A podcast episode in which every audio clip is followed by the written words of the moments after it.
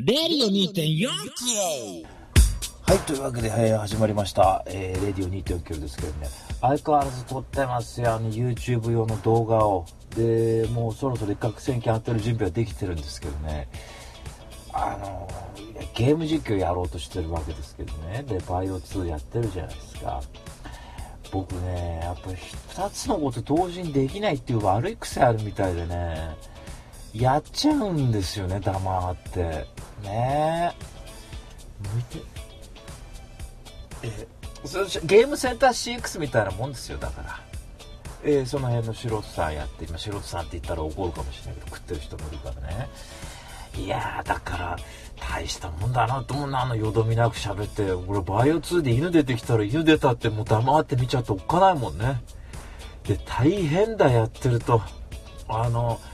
怖いゲームじゃないですか。でゾンビわー出てくるじゃないですか。怖いんですよ本当にやってると。あのなんか出た!ね?来るじゃない。それこそ梅津状態でやってますよ。いやーってこっち来るから。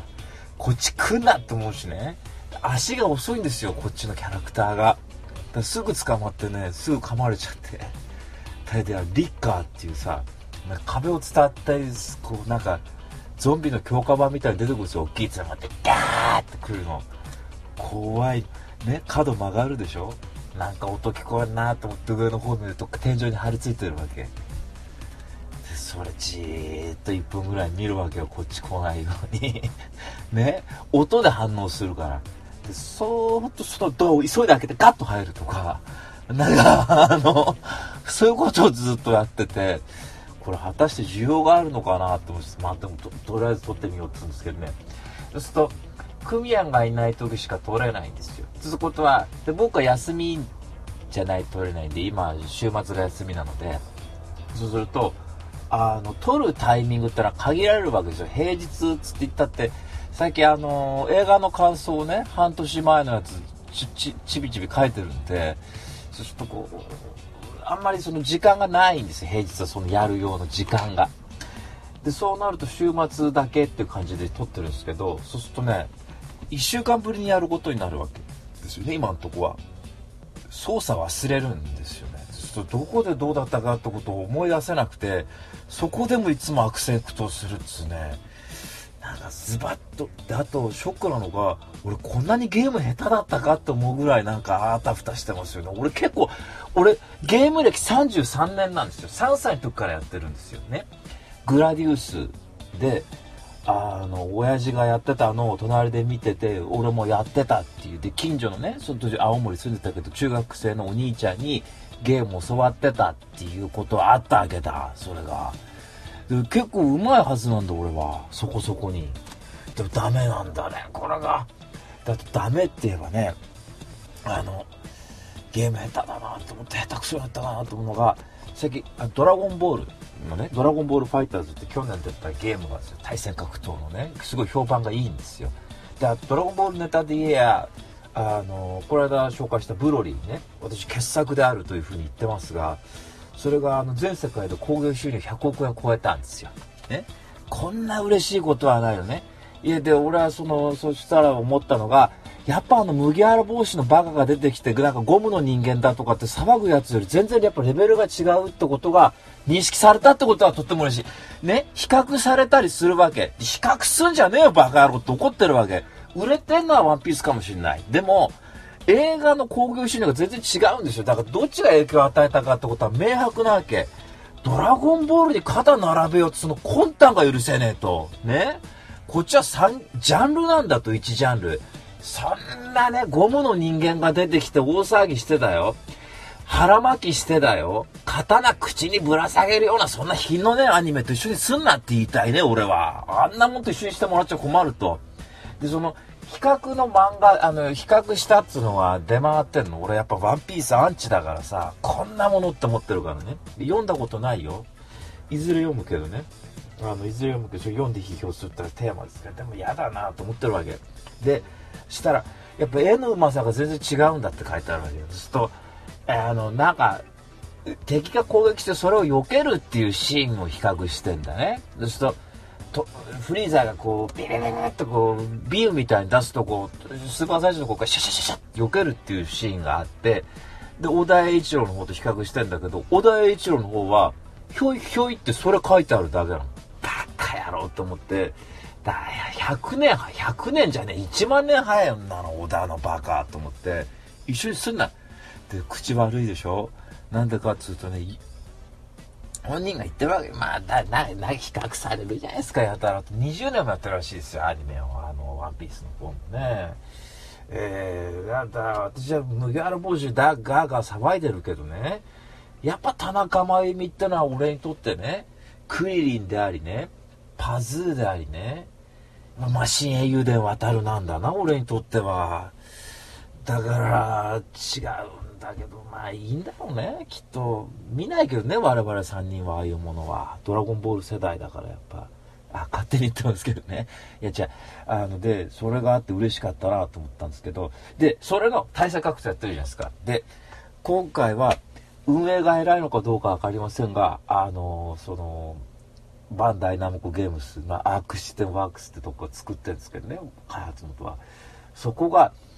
あの、1年経ったゲームにも、まあそういうことあるでしょうけどね、あの、新キャラが追加されたんですよ、今回。で、今回つ、あの、お金払って追加のキャラクター買ってくんですよ。で、僕は去年出た時に、もう追加用のキャラのその、8人最初出るって話、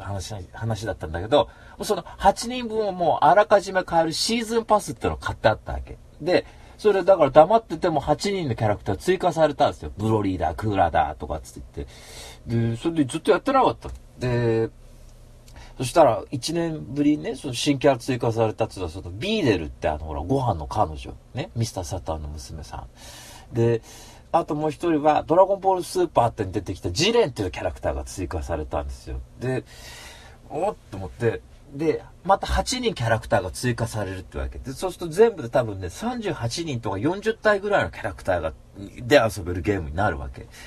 で、いや、多分半年ぐらいかけてまた出んのかなとかって思ってんだけども、あれ？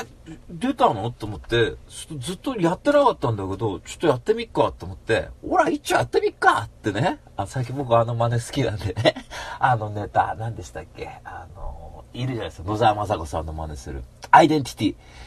あのネタ、本当楽しいなと思って見てますけどね。あと、アイデンティティと好きなのはアインシュタインですね。僕最近、あの芸人さんですよ。あの、稲田ってあの、すごいね、いっちゃなんだけど、あの、不細工なボケの方がいて、つうとこあそこ好きなんで、まあそれいいんだ。で、それでやったんですよ。で、やったらさ、あの、一番最初に買うと、早期購入特典で、あの、今、ドラゴンボールスーパーでは、その、悟空たちって、あの、悟空とベジータって、あの、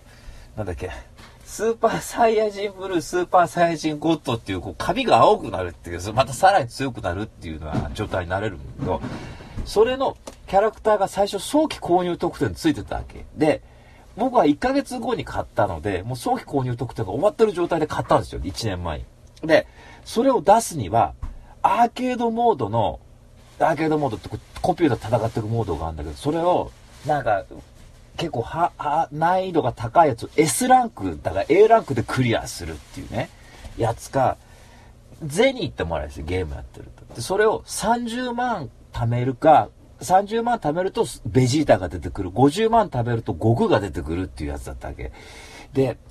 このアーケードモード A ランクっていうのは僕にはとても難しいわけさ。で、いや、倒せないなと思って、無理だ無理だと思った。で、それが、1年ぶりにやったら何もしないけどゼニーが溜まってて、ベジータが使えるようになってたんですよ。おおって思って、そしたら、あと4万ゼニー貯めれば、で、これアーケードもだいたい8回とか10回ぐらいクリアすればできるんで、別のね、難易度の優しいやつをやればできるっつんで、あ、悟空使えるって思って、ちびちびちびちびやってたんですよ。ちょっとこう、キャラクター遊びながら。そしたら、ネット対戦やってみようかっつんで、やってみてんですよ、今。それに今ハマっちゃってんですよ。あの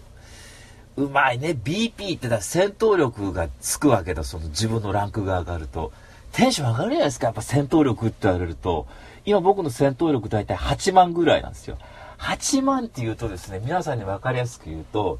義乳特戦隊の陸もやっつけられますね。だけど、多分ジースとバーターが3人で来られると倒せない。で、ギニュー倒せないですね。今僕は。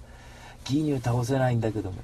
まだまだな感じ。で、ちなみに、フリーザいるでしょ？フリーザ第一形態で53万、54万の戦闘力があるわけ。だから僕とてもそのフリーザの足元にも及ばないわけなんですよ。確かで第2形態で100万、第3形態で150万、300、300万ぐらいいくのかな？で、第4形態って皆さんご存知のほら、よくあのシンプルなフリーザね。これは1億2000万らしいんですよ、最高の戦闘力が。まあ、こうし、鳥山明が言ってる数値ではないのかなというふうに思いますんで、まあ、そういう人はファンが計算したということなんだけど、すと、やっぱせめてさ、宇宙の帝王と言われたね、男のぐらいまでは行きたいじゃないですか。1億2000万。多分稼げないかなと思うんですけど、数値上的にね。でも、そうすると俺もフリーザーと肩を並べたらね、すごくでかい男になれるような気がするんだって思うわけ。でもね、1年経ってるゲームでしょう。で、世の中にはそのプロのゲーマーって方々がいらっしゃる。ね。その人たちの動画見るともう絶望しますよ。僕なんかは四角をしてバンバンバンバンやっつけてね、それでコンボだって喜んでるわけ。プロは違うの。ね。パン、攻撃1個入るでしょもうその入った瞬間にゲームが決まってんですよ。このプロの人たちって。ね。実況する動画とか見ててもわけがわからないわけ。キック1個決まったら、ああ、もう決まりましたねってゲーム始まって10秒で言うんだよ、実況が。それからずっとコンボつなぎまくって、僕なんかは一生懸命やったってね、3分の1も削れないゲージを、プロの人たちって半分以上のゲージ削っちゃうわけ。それでガーッつって言って。いやー、そういう人たちがフリーザレベルで多分戦ってるはずなんですよ。いや、ここになんとか勝ちたいって思うんだけどもね、これはちょっと無理だ。のコンボ動画ってのみたいな、つまりコンボってのは攻撃をどんどん繋いでいくってことね。ずっと繋いでるんだから。ずっと。ダンダンドンドンドンバンバンドンバン上がってドンドンガンゴンガンゴンガンゴン。10秒ぐらいずっと一人で攻撃してるんですよ。その間こっちなするなし。いやー、困ったねだから、そういった意味でもね、ワンピースどうだと、こっちはちゃんとやってるんだと。お前らとは全然違うってことですよね。あの、二つ愛せないっていう説ありますからね、これは。ワンピース好きな人はドラゴンボール嫌い。ドラゴンボール好きな人はワンピース嫌いっていう風になってるんじゃねえかっていうね。誘白好きな人。ワドラゴンボール好きいますかね？いるでしょうね。二つ愛してるって人がね。あの、常々ね、あの、別にガンダムだってエヴァンゲリオンだっていいでいいじゃねえかって常々言ってるわけですよ、これはね。うん、ついここはなんかの越えられない壁があるんでしょうね。なんかこれっていうのは。で、最近ね、あの、職場で新人さんが入ってきたんですけど、あの、S さんっていう方なんですがね、あの、今日、朝ちょっとみんなでラジオ体操してる時にね、まあ、S さんの、あの、ネーミングが僕の中でつきまして、あの、一度生き返った男っていうのはこの人の、あの、メッセージ、あの、もうキャラクターネーミングみたいな感じですけど、そうなんですよ。うーちゃん今おっしゃったようにね、一度死んでるらしいんです、この人は。で、今日朝ラジオ体操やってる時に社員さんとね、で、社員さんといて、で、その間に S さんいたで、社員さんに、ねえねえ、つって言って、社員さんにインフルエンザになったことありますって、朝いつもラジオ体操の時喋る人なんだよ、二人でね。ああるなつって、2回ぐらいありますね、つって。死にそうになったでしょ、つって言ったら、いや、なんで上がってんですよね、自分は、っていうわけ。あの、熱もそんな出なくてね、つって言って、そう、やっぱ、体鍛えてる人その人。体鍛えてるからですよ、つって言ったの、俺が。筋肉が熱を抑えちゃうんだと思うな、つって言って、死にそうになったことないですかつって言ったら、僕死にそうになったことにインフルエンザで、つって言ったら、ああ、あ、はしかだつって言ったの、その人は。高3の時、はしかやって、その時は真相になりましたね。って言ったら、S さんが、僕一度死んだことがあるんですよ。ってね、な、なんでって聞い。たら、ね、5歳の時、はしかやって、肺炎を併発して、あの、一度死んだんですよ、つって言って、で、社員さんと二人と面白がっちゃって、ど、頭の上に輪っかついてるって、あ、道路でついてると思ったって二人で言ってたんだけど、それでもその人真剣に言ってさ、いや、その時にね、母親が葬式の準備してる時に目を覚ましたんですよ。だから僕は一度死んでるんですっていういうわけ。余裕白書だってこと伝えたってね。いや、そうですね。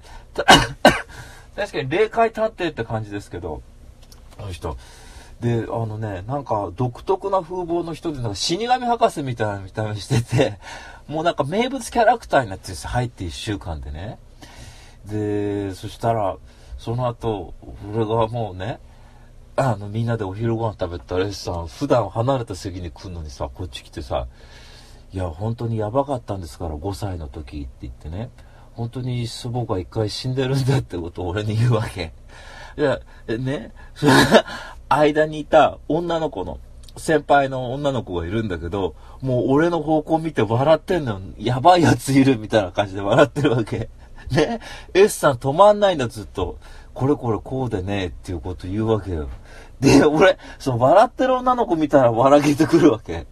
で、俺がさ、ね、ご飯食べた後、S さんのとこ行って、S さん死んだ時ってのはどういう状況だったんですか？つって言ったら、いや、あのね、つって言って、裁判官みたいな人が来て、ね、ね、あの、もうまだ君は早いから、ここにいちゃダメだよって返されたんですよっていうわけ、S さんが。はあ、っつって言って、で、僕はそこにいたいって言ったんですよっていうわけ、S さんね。おじいさんがもうその時亡くなってて、おじいさん大好きだったから、おじいちゃんと一緒にいるって言ったんだけど、その裁判官の人が、いや、君はダメだよって言って返された。ね。はあって聞いてたの。で、俺が、裁判官ってやっぱ閻魔大王みたいな顔してました？って言ったら、それは覚えてないんですよ。でもそういう人がいたってことは覚えていて、つってで、そこに連れてくまではね、本当に天使が、羽が生えた天使がそこまで連れてってくれたっていうふうに言うわけよ。はぁ、つって言って、それからね、あの、蘇った男っていうあだ名今職場でついていて。あの、うん、そしたらね、某ね、先輩の社員さんはね、なんか悪魔払いできそうな顔してるって話になっててさ、その人が言うことがいちいち暗いんだよ。ね、ラジオだから言っちゃうけど、いやー、でね、俺が最初、俺はインフルエンザで休んでる間に入ってきた人なんだけど、そしたら、で、そしたらさ、俺が入ってくるまで誰とも口聞かなかったんだけど、俺がどうやらパンドラの箱を開けてしまったんじゃないかって説があるんですよ。俺最初ね、こう、ほら、初めて人と話すの好きだからさ、こう、いろいろ話してたら、話してて1分で、いやー、実は言うとね、FX で借金作っちゃって100万円の、もうどうしようもないから死のうと思ってるんですってさ、ね？俺、あの、現在進行形。100万借金作ってね、もう60で、もう何やってもダメだから、もう自殺しようと思ってるんですよ。あのね、こんにちはって言った1分後に自殺しようと思ってるって言われたら俺ね、36年生きてきて初めてなんだ、これが。ね、いや、そんなことやないでくださいよ、とかって。言うんだけどね、あの、今日俺の仕事の相棒がいるわけ、なんかいつも世話になってるね。で、その彼もちょっと話してくるって言ったら、いて1時間ぐらい一緒の作業してても、ずっと死にたい死にたいって言い続けるんだ。そしたら、俺の相棒も、ね、ドライな男だから、もう死んじゃうしかないんじゃないですかっていう本人に言った。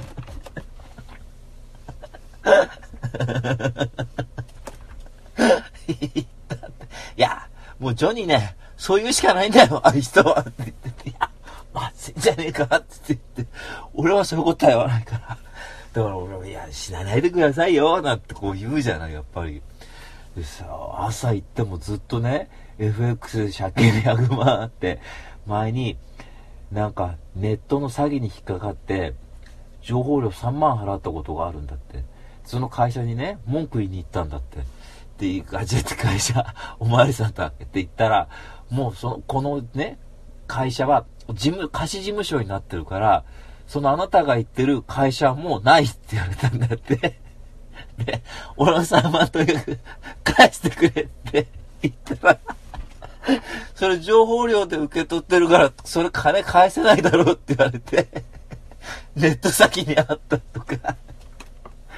言うんだよ。俺それ朝からずっと話10分ぐらい聞いてさ、ね。いや、あ、で、俺話人の話聞くの結構好きなのに、その俺もさすがに朝出勤、あの仕事始まる前にそんな話されたら、ぐったりしてくるから、すいません、ちょっとあの、LINE 返さなきゃいけないんで、っていう、こう、話を打ち切ろうとするっていうぐらい暗い話するんだけど、やっぱね、俺ね、そういう人に惹かれてしまう自分がいるんですよ、やっぱり。なんかあの、そういうちょっと、変わってる人だと思うんですよ。いや、それはそうですよね。だって一度死んで蘇ってるわけですから、それは変わってるんですよ。こっちさんの言う通りね、確かに悠々白書のようだと、リアル悠々白書ね。いや、現実のユースケはこんなに暗いやつだったのかって思うとちょっと嫌になってきますけど。でも、だから、そうですね、コエンマに会った人っていう言い方もできるかもしれませんね。ええー、いいなぁと思って。だからね、もう死にたいって思ってる人とかね、もう死にそうだって思ってる人心配しないでくださいよ。あの、生き返れるんだから、一回は。俺さ、それ聞いたらね、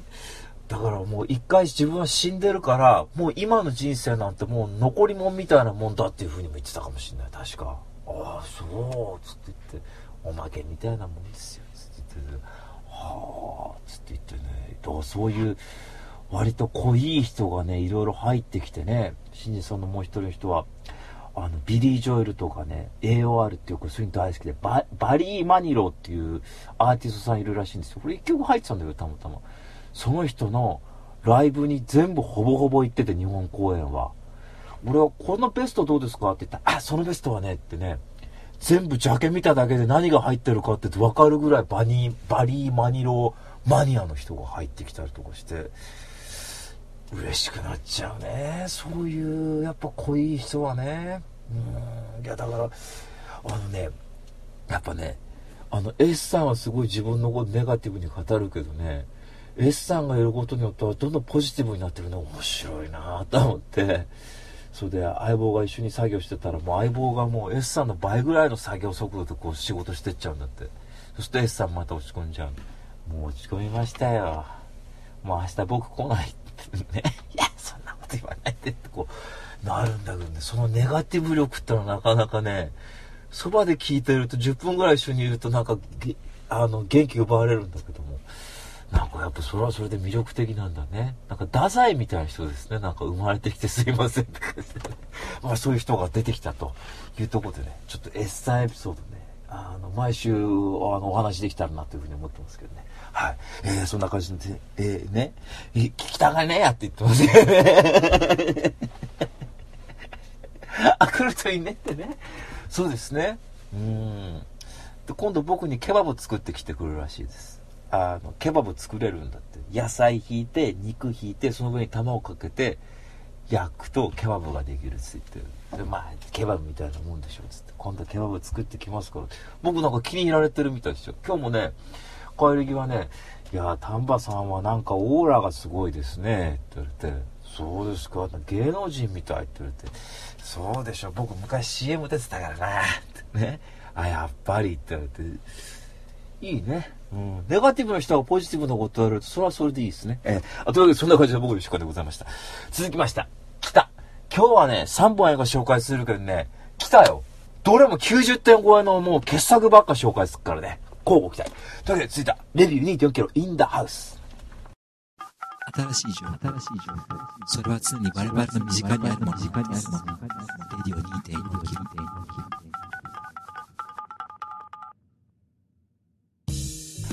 はい、というわけでレビュー2.4キロですけどね、あの、俺文句があるんですけどね、あのアカデミー賞の作品賞にね、ブラックパンサーがノミネートされてるんですよ。これ間違いですよ。どうやったって。大した映画じゃないですよ。ひっくり返ってみたって面白くない、あんなものは。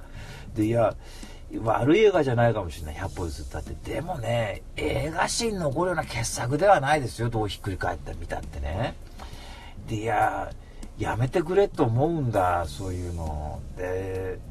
もっといい映画があるだろうって思うんだけど、やっぱ10本選ぶとなるとさ、で、ほら、ただでさえ白人ばっかだったらまた白人ばっか選んだってなんかやっぱりちょうどいい映画なんだね。そういった意味じゃブラックパンサーっていうのは。アントマンワスプとかね、もっといや傑作であったね。そうそう、アベンジャーズがノミネートされてないっていう状況でね、喜んでるわけ、どっかの評論家の連中が。やったやった、これでやっぱアメコミも認められたって言ってるわけ。冗談じゃねえよ、バカ野郎っつってさ、昔ダークナイトがノミネートされたらしいんですよ、アカデミー賞。で、それでも取れなかったけど、今回はもしかしたらって言ってるわけ。だから、他にもアメコミの傑作たくさんあったはずだぜっていう話で、ダークナイト以降だって。それはアカデミー賞っていうわけわかんない体質で選ぶからそういう基準になるんであって、と思って、どうも俺は嫌だなと思ったね。で、あの、黒人の問題とかに向き合ったっつんでありゃね、もっとがっぷり四つに向き合った作品ってのはあったはずですよ今まで。まあ、そこそ、それでも夜明けるもそうだったかもしれない。で、スパイク・リーがやったことだって偉大なそういう仕事だったかもしれないわけでしょ。現在進行形でやったわけでしょ。それに比べたら、ブラックパンサーがやってることってね、え、まあいいや。えー、で、僕はなんか裏を感じてどうも消せないっていうか納得がいかないんですよね。アカデミー賞そういう選び方してちゃダメだよと。面白きゃ面白いってどんどんやりゃいいんだけど、なんかこう、なんですか、ポリコレって言い方してたな、ポリティカルコレクトみたいなね、政治的な立ち位置みたいなことなんでしょうか。それで選ばれてってしまう。映画の外部以外、えー、映画作品の出来以外で選んでいくっていう選び方は僕は基本的にあんまり好きじゃない。それこそ、先々週が喋ったあの、人生タクシーみたいな映画であればね、いいぞいいぞという風になりますけども、えー、どうなんだか。まあ、いいやね。で、それで、えー、今日の1本目はですね、そんな、えー、ブラックパンサーにも出演しているマイケル・ B・ ジョーダンが主演でですね、えー、監督さんがスティーブン・ケープル・ジュニアで主演が、えー、今も言いましたが、マイケル・ B・ ジョーダンで、クリード炎の宿敵です。はい、えー、なんですけども、まあ、先ほどね、オープニングで、オープニングの終わりの方でちらっと言いましたが、今日は90点超えの映画を3本紹介するんだって話ですけどね、俺ね、今映画の感想ちらほらつけてるじゃないですか。で、半年ね、前のやつけてるんですけどね、あのね、去年は全然多分映画見れなかったんです。多分50本見れたかなって感じです。あの、最近はもう映画見てないですからね、一時期400本見んだとかって実際見てた時あるけど、今それに比べたらだいぶ、あの、映画の知識がこう、ないんですけどね。あの、たくさん見てないから評価が甘くなってるのか、もしくは見方がいいのかと思うわけ。1週間に1本、2本。で、そういう中で見ていくと、こう、ある程度新鮮さって保てるのかなって気もなんとなくするんですけどね。まだ、要因はわからないんだけど、まあ、作品が単純にいいということもあるのかわかんないけど、いや、いい映画ばっかだったなっていうふうにこう思ってて、で、あのー、今回のそのクリード炎の宿敵は、やっぱそ、俺やっぱ映画に愛されてんじゃないかってさえ思っちゃうぐらい、やっぱこうテンションが上がってくんですよね。で、あのークリードってのはそれ、まあ、ロッキーシリーズの一応、まあ、シリーズという風に言っていいのかな。そのロッキーがあって、で、ロッキーのずっとライバルだったアポロという男がいますね。1と2で戦った。で、この彼の息子の話になってるわけだから、ロッキーはその元親友のあの息子のトレーナーになるってのが、クリードの前作のお話だったんですね。で、その僕はあんまりその前作は評価してないわけ。で、ライアン・クルーガーかなこれ違う。名前間違ったらごめんなさいね。この監督さんっていうのはそれこそブラックパンサーの監督さんなんですよ。クリードの一作目っていうのは。で、まあ、マイケル・ B・ ジョーダンはスキリ主演のかっこいいなと思って見てたけど、大していい映画じゃねえと思ったのね。で、それで、あんまハマんなかったんだけど、今回の炎の宿敵という作品は、なかなか因縁めいていて、ある意味30年ぶりの続編ともいうふうに言えるのかなと思うんですが、そのロッキーシリーズのアポロというライバルキャラクターいましたね。親友であるロッキーの。で、この彼っていうのはロッキー4という作品でドラゴという男にソ連の当時は多分ソ連だと思うんだけど、ボクサーに試合中に殺されてるんですよ。で、今回はそのドラゴの息子とその親父を殺されたそのアポロの息子であるクリードがその、息子同士で、その因縁めいた対決をするというのがお話になってくるわけ。で、ドラゴンの方は、ネタバレなんだけども、まあ、ロッキー4で、あの、ロッキーに敗れるんですね、ソ連で。で、それから、ソ連ですごく期待されてた、ロシアで当時すごい人気があった、こう、有名なボクサーだったんだけど、その負けたことによっても落ちぶれていってしまってという子って、こう、割と生活は困窮しているという状況があるわけ。で、ずっとそこで息子を鍛えてるんですよ、このドラゴはドラゴをね。で、当時奥さんがいたんだけど、試合に負けたことによって政治家のなんか奥さんになっちゃって、自分とこ逃げちゃったっつうわけね。そういう割とこう暗い過去がある親子が出てくるわけ。で、クリードの方はクリードの方で新しいチャンピオンになったっつって言ってんだけど、そこにプロモーターが入ってきて、この因縁めいた二人を対決させようって話になるわけですよ。ね。ちょっとこれね、見てて盛り上がらないわけないんですよ。実際そのドラゴがロッキーが、ロッキーもね、ロッキー5で詐欺に遭っちゃって、それからずっとお金がないというか、あんまりこう、スーパースターのような生活を送ってないんだけども、小さいレストランやってるんだけど、そこにドラゴがやってきて、お前は俺から全てを奪ったってこう来るわけですよね、ロッキーに。で、あのー、それでもう一回スターダムに、お前を倒してっていうか、こう、ね、お前のその、育てたやつを倒して成り上がるんだ、みたいなことをこう、告げるわけだ。で、これね、あの、一応レスラー化現象というふうに言いたいんですが、実際確かにその、ドルフ・ラングレンという役者さん、これ僕映画に詳しくないからこういう印象が、持つんだけども、まあ、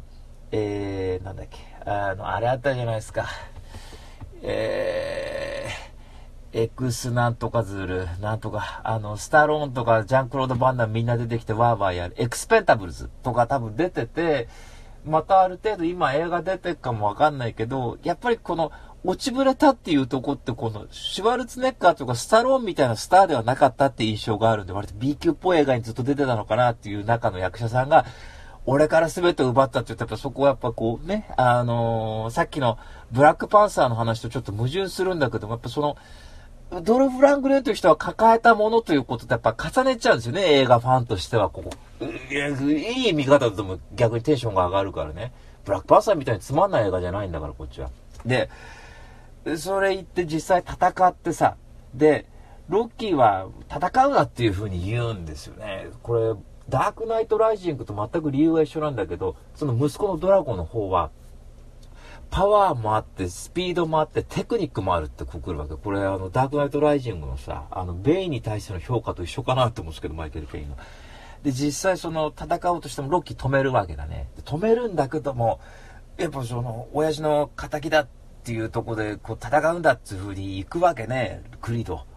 クリード実際そこ戦って負けちゃうんですよ。これがボッコボコにされるわけ。もう実力が全然違うのね。途中でもうドラゴってのはちょっと汚い手も使うから、こう、あばらを折ったりするんだ、反則まがいの行動。で、ダウンしたところで、こう、うつ、うつ伏せっていうか、こう、ひれ伏してるところを思いっきりカウントま、終わる間際でぶん殴ったりするの。ガーンね。それで反則負けになるんだね、ドラゴは。実際試合には勝っているけども。で、それから、またクリードが、そのドラゴとその再戦するまでっ対戦していくというとこがまあ話のメインになってくるんですけどね。これがね、あの、ロッキーシリーズって基本的にこれ多分これロッキー3と一緒なんですよね、話が。ロッキーも一応ロッキー3で、あの、チャンピオンになってなるんだけど、すごいハングリー精神溢れるこう、ボクサーが出てきて、一回ボッコボコにされてというところでもう一回、これアポロが今度トレーナーになるんだけど、それで再起をかけるというとこ、流れと一緒かなと思うんですけど、ロッキーシリーズって基本的にそうなんですよね。一回負けるんですよね、大体なんか。で、後、後半のバトルで勝つ。誰か、まあ、そういう流れかなと思うわけ。でも、その流れから外れてないと思うんですよ。で、あの、結局ね、根性論なんですよね、自分にかける。で、クリードのトレーニングだっつうと、やっぱり、一人じゃ勝てないわけだね。その、まあ、トレーナーがいるんだけど、そのアポロの、親父がアポロのトレーナーだったっていう、その、その、トレーナーの息子と一緒に最初やるんだけど負けちゃって、で、ロッキーの力必要だっつんで、ロッキーもよし、もう一回やろうっつってやるんだけど、そのトレーニングの内容ですよね。とてもね、その科学的なことは一切無視なんじゃないだろうかって、俺みたいな筋トラもしない人からしても、そのトレーニングってって思うようなこと？つまりその、体鍛えるにどうすんだって言ったら、やっぱその地面、なんか、すごいアリゾナの砂漠みたいなところに、なんかボクサー虎の穴みたいなところがあって、全身入れ墨練習動画がそこで砂漠のなんかジムみたいなところでトレーニングしてるんですよ。そんなとこあるって思うんだけど、そこに行くんだよね、ロッキーは。ね？そこでお前は野獣になるんだっていうわけ。なんかワンからこんなこと言ってるって思うんだけど、これがテンション上がらないわけがないのよ。で、何するって言ったら、ハンマー持って地面をひたすら殴るとか、あと、近距離戦をあいつは挑んでくるぞって言って、またその、そのトレーニングの内容ってどうするかっていうとさ、タイヤの真ん中にね、お互い足を入れて、そこでお互いぶん殴り合うっていうトレーニングするわけ。いや、もっとなんかいいトレーニングの方法って思うんだけど、それをやるんですよ。で、またその相手ですよ、クリードがね、再戦かけてまたやるでしょ、トレーニング。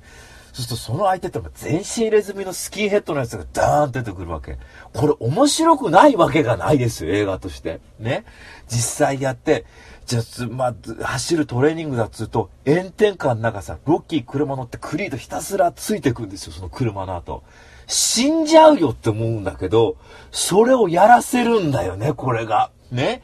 途中でクリードぶっ倒れるんですよ。ね。ガタン。炎天下の中よ。そしたらロッキー何水でも渡すのかなと思って立ち上がるんだ。バックミラー見ながら言うわけ。これね、テンション上がらないやつ男じゃないですよ。女でもないと思う。これ人間じゃないですよ。これ見てテンション上がらないやつは。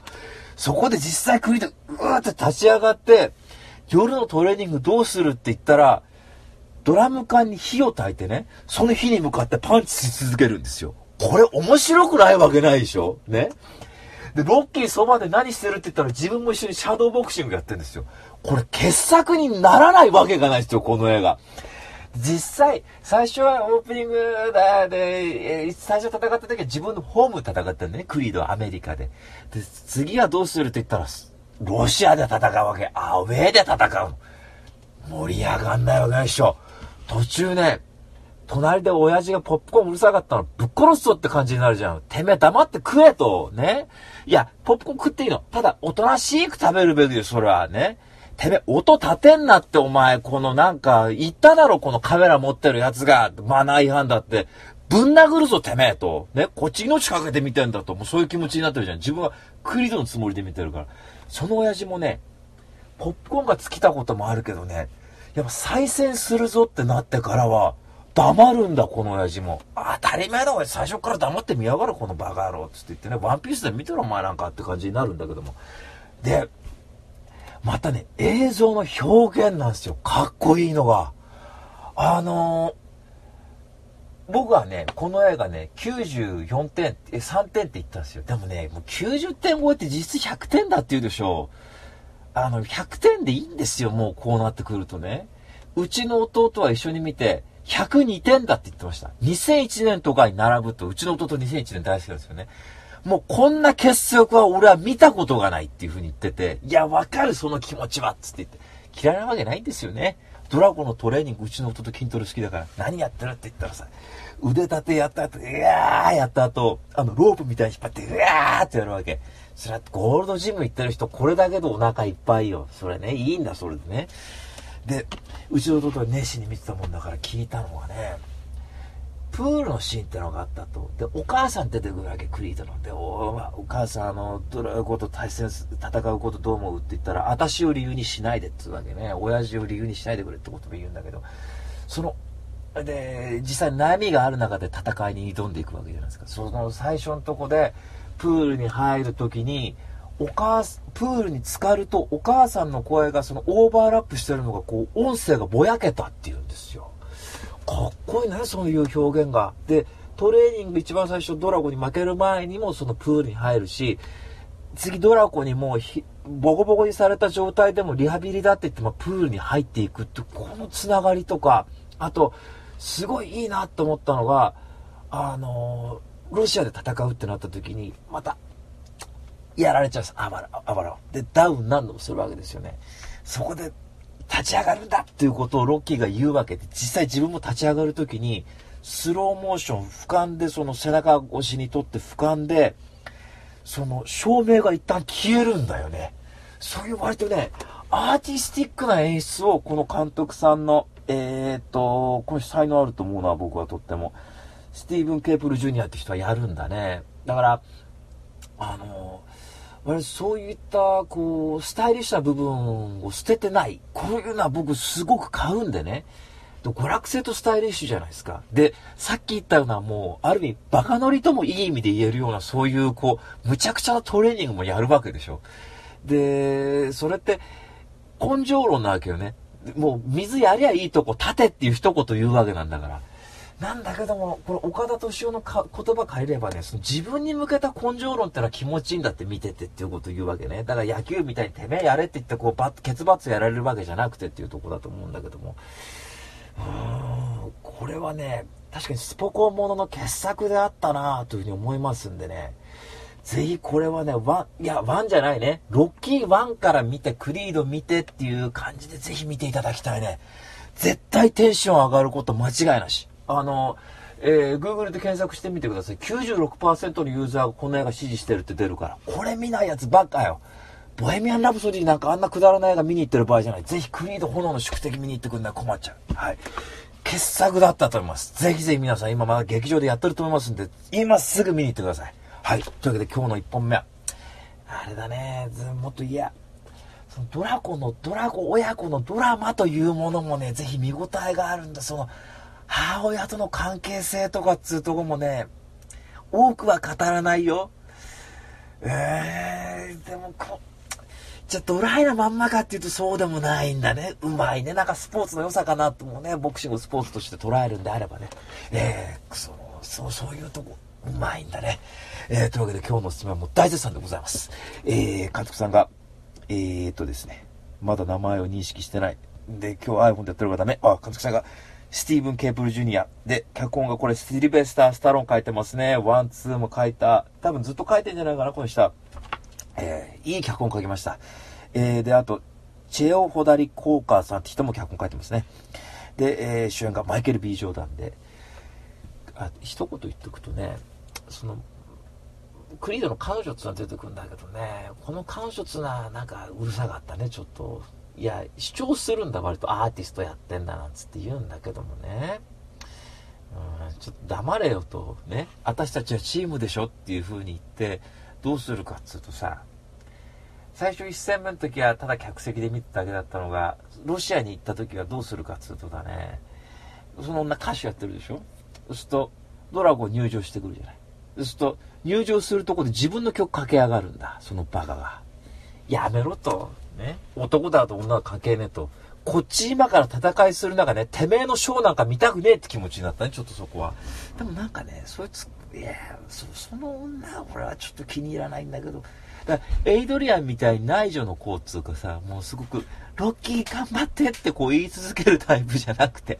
割と構成安静ってこと言うんだけども、視聴すればするほどキャラとしての印象が薄くなるってのは面白いなと思ったね。エドリアンなんかもっとおとなしい感じ。でもエドリアンも言うこと言ったか。うん。まあ、だからその辺がなかなか難しいなと思ったけども。でもそんなね、お邪魔虫したいって言うけど、まあ、結構そのグリード、子供ができるからね、クリードは。あのー、なんつうの。そういった点ではすごく重要なキャラクターではあるのだけれども、割とその、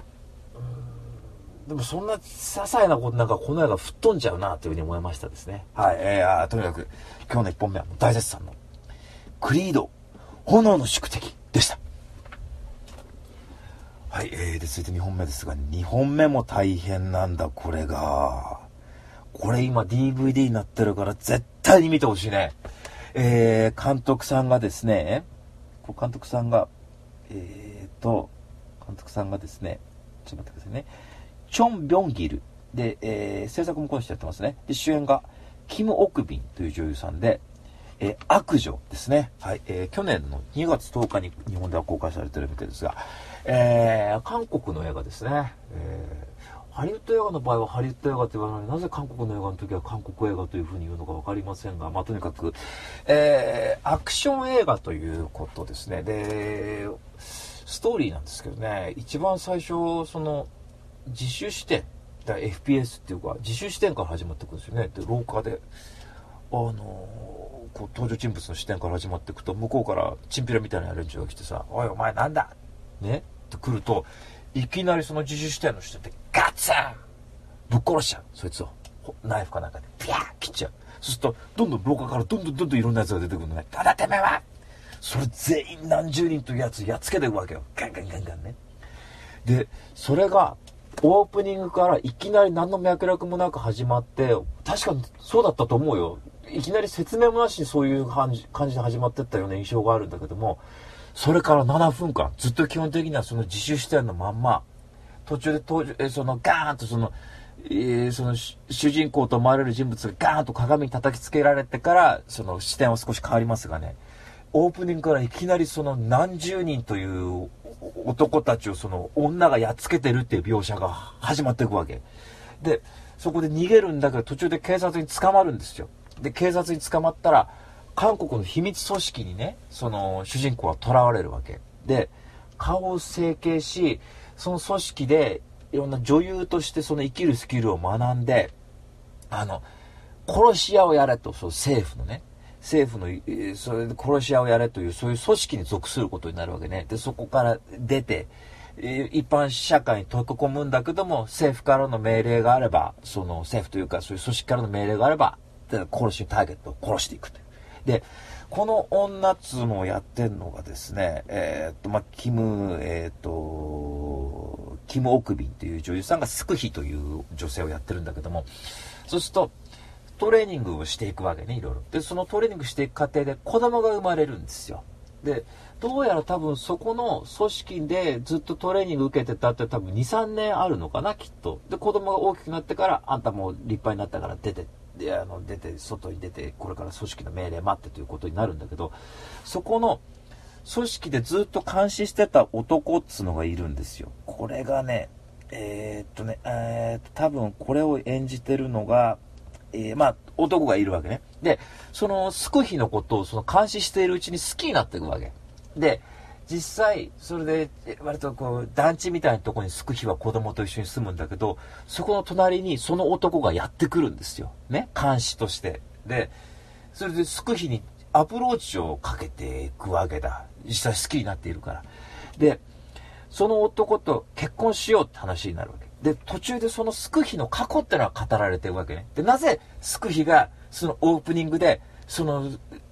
チンピラみたいな連中を殺してたかっつうと、その、スクヒって、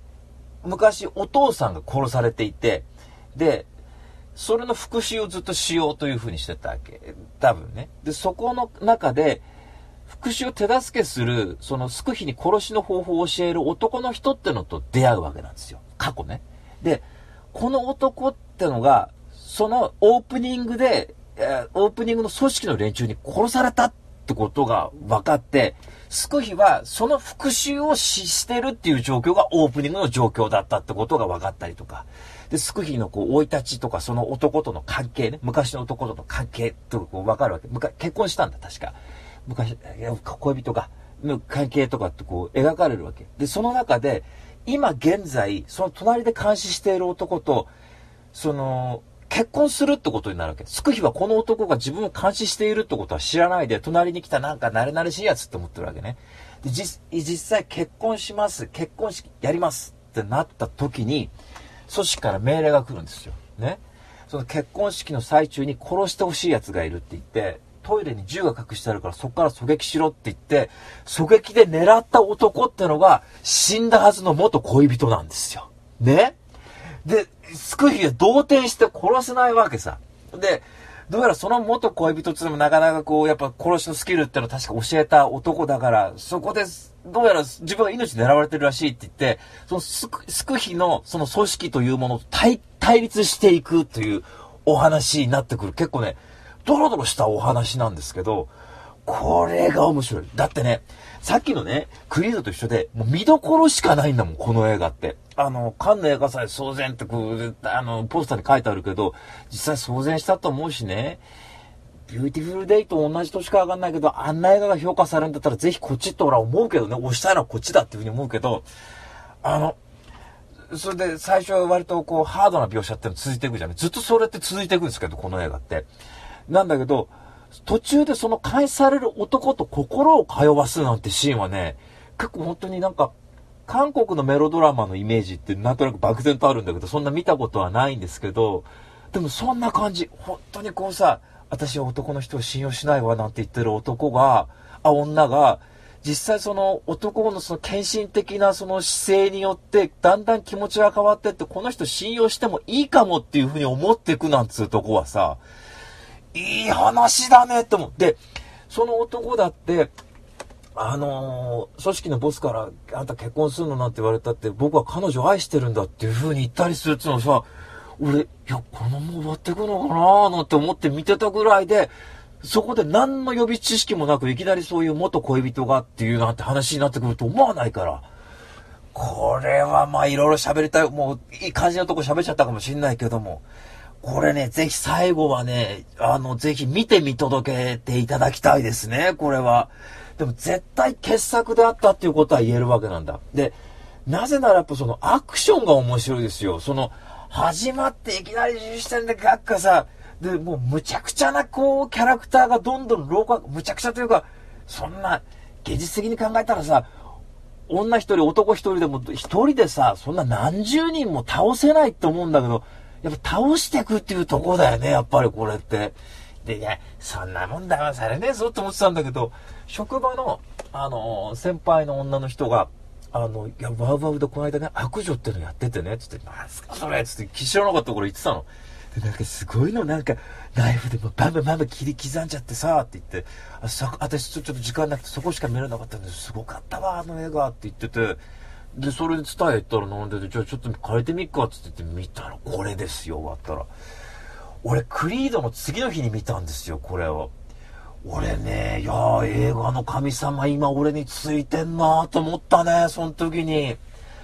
あの、アクションとしても一級だと思います、これは。あの、すごくその、割と強烈なアクションシーンっていうのが入ってるわけよね。ブラックパンサーなんかと違ってさ。ベノムなんかとも違う。あの、やっぱ、その実際振りかざして血が出るとかさ、なんかこう、ギャーってこう、痛みを感じてる奴がいるっていうのはこう、カタルシスというかな、なんかこう、爽快感と痛みってのを同時に感じていくようなさ、グリードもそうだね、殴られて、痛ーガツンやったーみたいな、そういうこう、理屈じゃない、こう、喜びってあると思うんですよ、映画とか表現ってのは。いや、そういうとこついてる。確か、監督さんは確か自分でスタントマンの経験がある人らしいんですよね。だから実際、で、そういうアクションっていうのはやっぱ、うまいことやっぱ演出できる人なんだろうなって思うね。演出、アクションの演出ってすごく下に見られる可能性もあるかもしれないけど、バカな連中から言わすと。やっぱ、演出家として立派なもんですよ。やっぱ人のテンションを上げるっていうのはね。で、あの、絶対、ご存で、ちょっと、キム・オクヒさんだったかな？この女優さんも、キム・オクビンか。っていう女優さんも、実際なんかその映画始まる前に半年ぐらいみっちりトレーニングしてやるんだってね。うーん、だから、そういう、まあ、やはり、キルビルとかでもそうかもしれない。キルビルとなんか似てるなんて話もあるらしいけどね。でも、キアヌ・リーブスが出たジョン・ウィックなんてろくでもない映画と全然違って、こっち見応えがありますから、ぜひぜひね、皆さんこれは見ていただきたいですよ。もう最初、いや、どうなんのよなんて思って見てて、ぐーっとテンション上がってて、最後マックスの状態で、ぐーやれって思うから見てて、クリードと一緒に、顔やろうって思うっつうさ。ね、隣でもし親父が見てたらもうね、ポップコーン食ったらてめえこの野郎と。ね。俺もスクイーンみたいにてめえの頭にナイフぶっ刺すぞっていう感じになるね。いい映画だ、これは。すごい興奮してますけど、あの、で、でもとにかく、あの、ぜひぜひね、クリードはちょっとまあ DVD ちょっと先かなと思います。えー、多分まあ5月ぐらいとか4月ぐらいかなというふうに思いますけども、悪女の方はブルーレイ、DVD もツタヤさんに並んでますんで、ゲオとかにも並んでますんで、ぜひぜひ皆さんこれ見てちょうだいよ。たまんないね。というわけで、今日の、あのまたね、キム・オクビンっていう女優がいい女優だね。芝居が、もう、あいいいやいいんだな好きだな声が。で、いや、その、どうやら、あの北の、北の側の人間かなんてセリフもあったかな？そうすると、やっぱ北朝鮮との少しこう、ね、スパイダーなんじゃないかみたいな、こう話がちょいちょいなんか入ってくるんですよ。そういったこう、社会性みたいなとこ、うまいね。韓国映画ってちょっとグロいとこもあるかなと思うんですがね。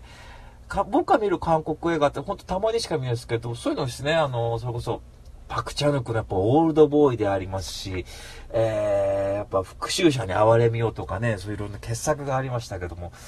あの、なんか見るとなんかグロくて嫌だなーなんて思ったりするね。ちょっとほら、あの、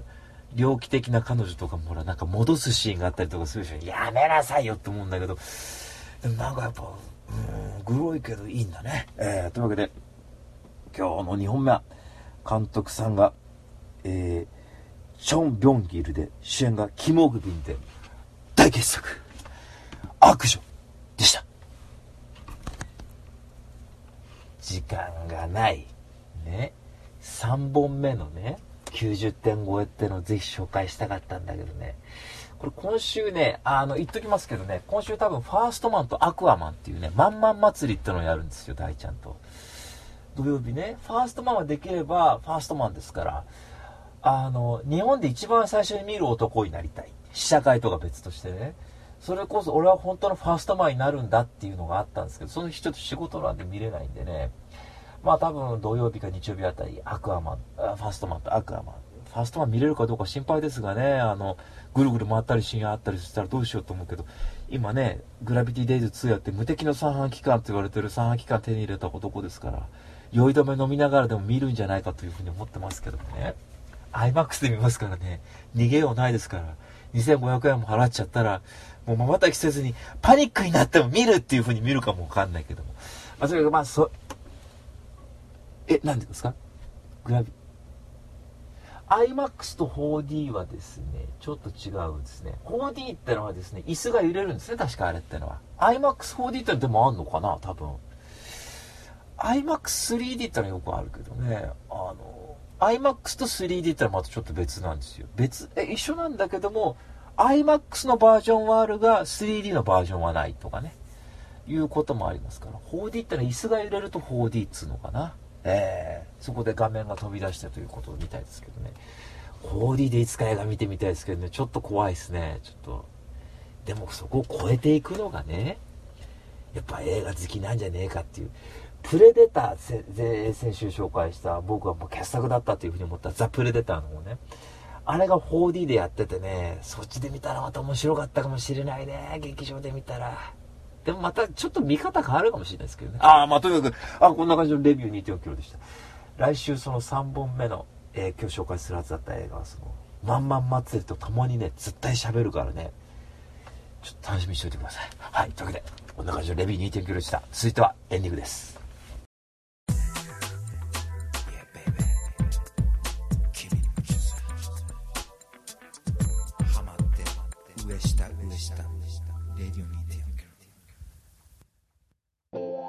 はい、というわけでエンディングですけど、ねまあ、ネタバレ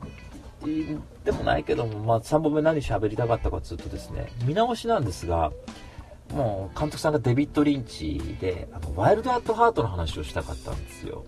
嵐じゃないんですよ。嵐でもそういう曲あるけどね。やっぱその、嵐の話で言えば、それこそ、ドラゴンボールとワンピースでね、ワンピースなんかドラゴンボールの足元にも及ばねえやっていう風な話をオープニングでしましたがね、嵐だってスマップに比べたら大したもんじゃないと思ってんね。やっぱスマップったらもっと偉大でね。安室ちゃんなんかも俺にとっては偉大ですやっぱり。聞いてますからね。安室ちゃんの曲なんかは聴きやしない。だけどスマップの曲ったら現在進行形で聴いてるしね。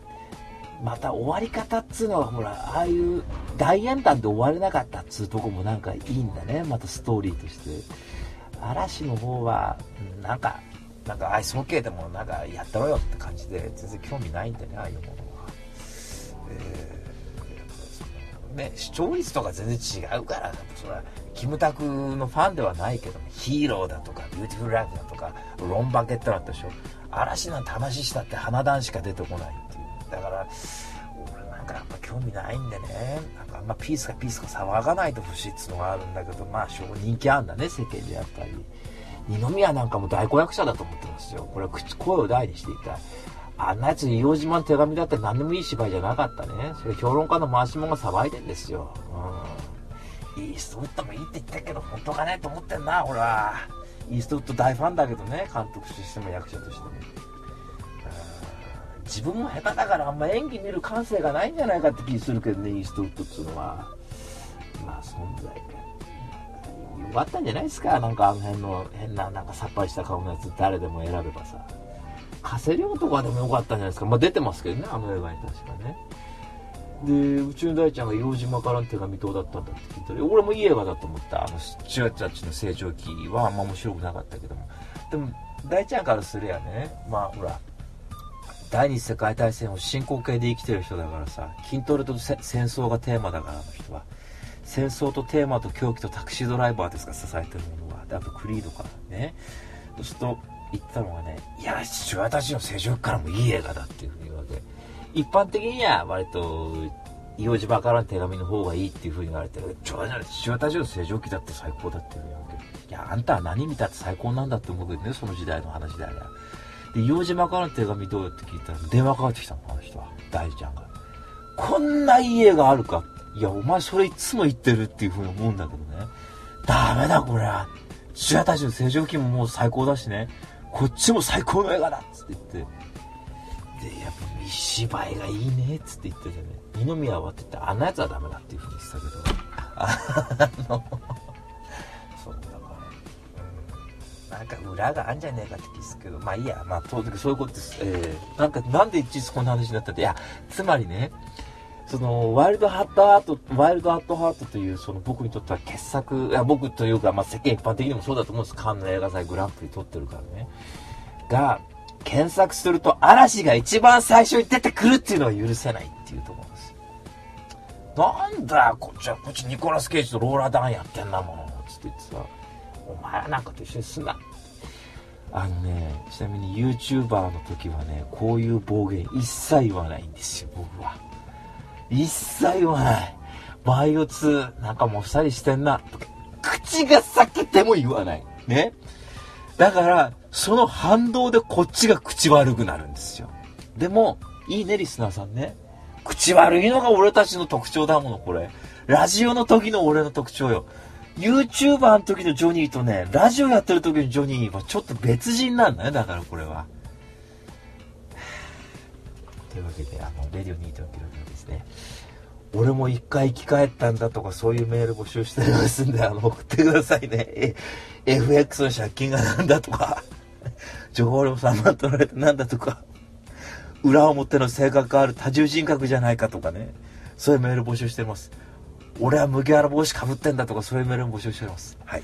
だけどこんな感じでレディーにいい時でした。また来週